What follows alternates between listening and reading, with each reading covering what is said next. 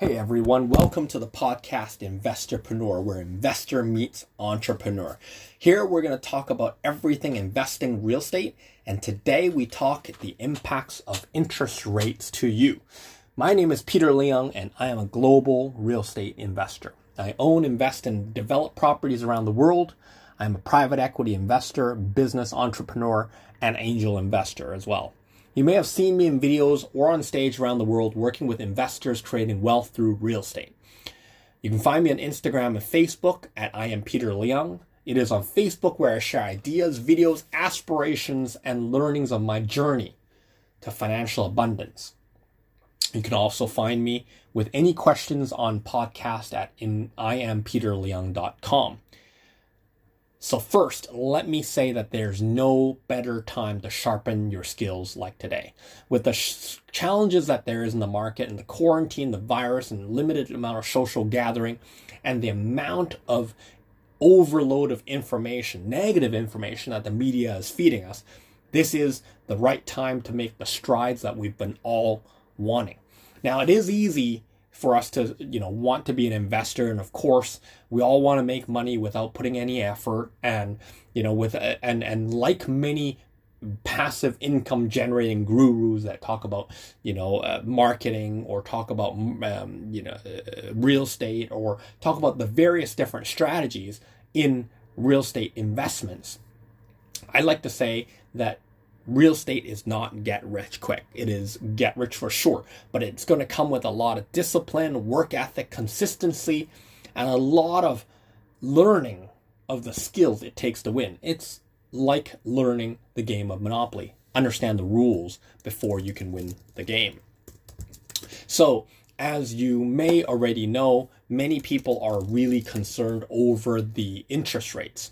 And the biggest, and that was actually the biggest reason why my family has stayed away from real, uh, real estate investing.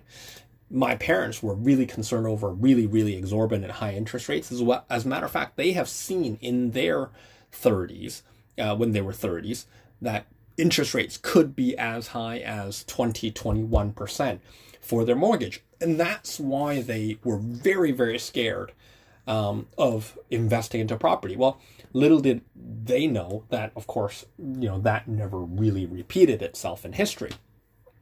So, how does it work and why do you care about what's going on with interest rates? You've been hearing on the news Bank of Canada has reduced their rates, the Federal Reserve has reduced their rates, the Bank of England has all reduced their rates, and they have done that actually multiple times since March of early March of 2020.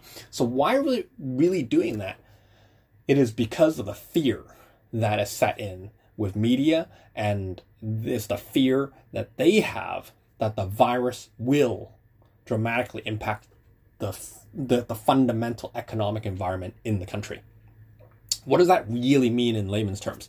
It means that when interest rates are going up, the, it, it usually means that the economy is doing well and unemployment is down, production is up, and inflation is high, and people are making more and more money. Therefore, interest rates are to curb inflation, which means it ultimately is um, trying to slow down and moderate the economy so it doesn't get overheated. Vice versa, if rates go down, the economic environment is turning for the worse. So, in this particular case, as they're doing these emergency meetings, these sudden things of reducing rates, that ultimately is sending the signal that the economic environment is not good and brace for impact, strap on your seatbelts. How does this actually impact you? Well, a couple of things. Well, actually, three things. Your money is going to earn nothing. Your interest that you're going to get from the banks typically, you know, are going to be even less than it was before. As a matter of fact, it's de- it is actually depreciating right? So by keeping money in your bank, it is actually going to be depreciating. And you see Trump actually talking about President Trump talking about how he's proud of, you know, a 0% interest rate. So this means basically you are going to earn nothing in your bank account with your interest. And of course, as we all know, with Canadian or American or UK, we pay fees on our bank account. So it really means that you're going to have less and less money as you keep your money in the banks. So how do you use advantage take advantage of it? We'll talk that about about that in a second. But as a matter of fact, what that correlates to is that it'll be depreciating. You're going to be able to buy less gas, less food, less entertainment, less dinner. Your affordability goes down with your earnings. So utilize your money carefully. Number two, if you have a mortgage with a variable rate, well, there's two types of, of, of, of mortgages. One is a, a variable rate and one's a fixed rate. And you'll see actually more of your money going down to pay the principal portion of your mortgage if you have a variable rate. So if you wanted to learn more about that, uh, we'll have another podcast specifically on mortgages and structuring of that, where I'll invite a very good friend of mine to talk about how that plays out.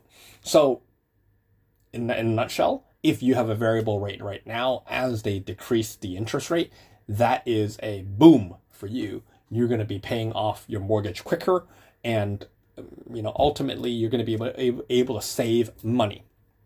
And third, typically the price of real estate is linked to the cost of owning real estate. Well, what is the owning the cost of owning real estate? Well, that's the interest that you pay if you leverage from the bank.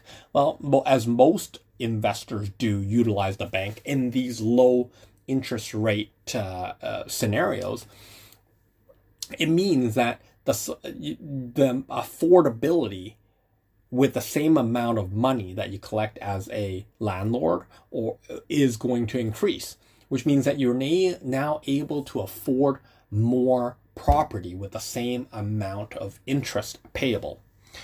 So ultimately, as you look at 2008, prices of property has taken a consistent increase since 2009 right? When actually your um, your properties start to increase in value after the economic collapse. So, uh, you know, however, I would like to point out that this is a very unique time. The fear of the virus is spreading, and it will result in extreme measures of businesses being shut down. Unemployment could be artificially, um, you know, clampered where it could soar, and people are going to be jobless. They're going to be making less money suddenly. And if in the case that landlords are not prepared, they can be caught off guard, and that will result in them having a fire sale, and that will lead to a real estate decline in prices rather than you know increase in prices as um, as normal. So as you've heard about this, cash is king. It is in distress situations like this that um, your cash is going to go a very long way.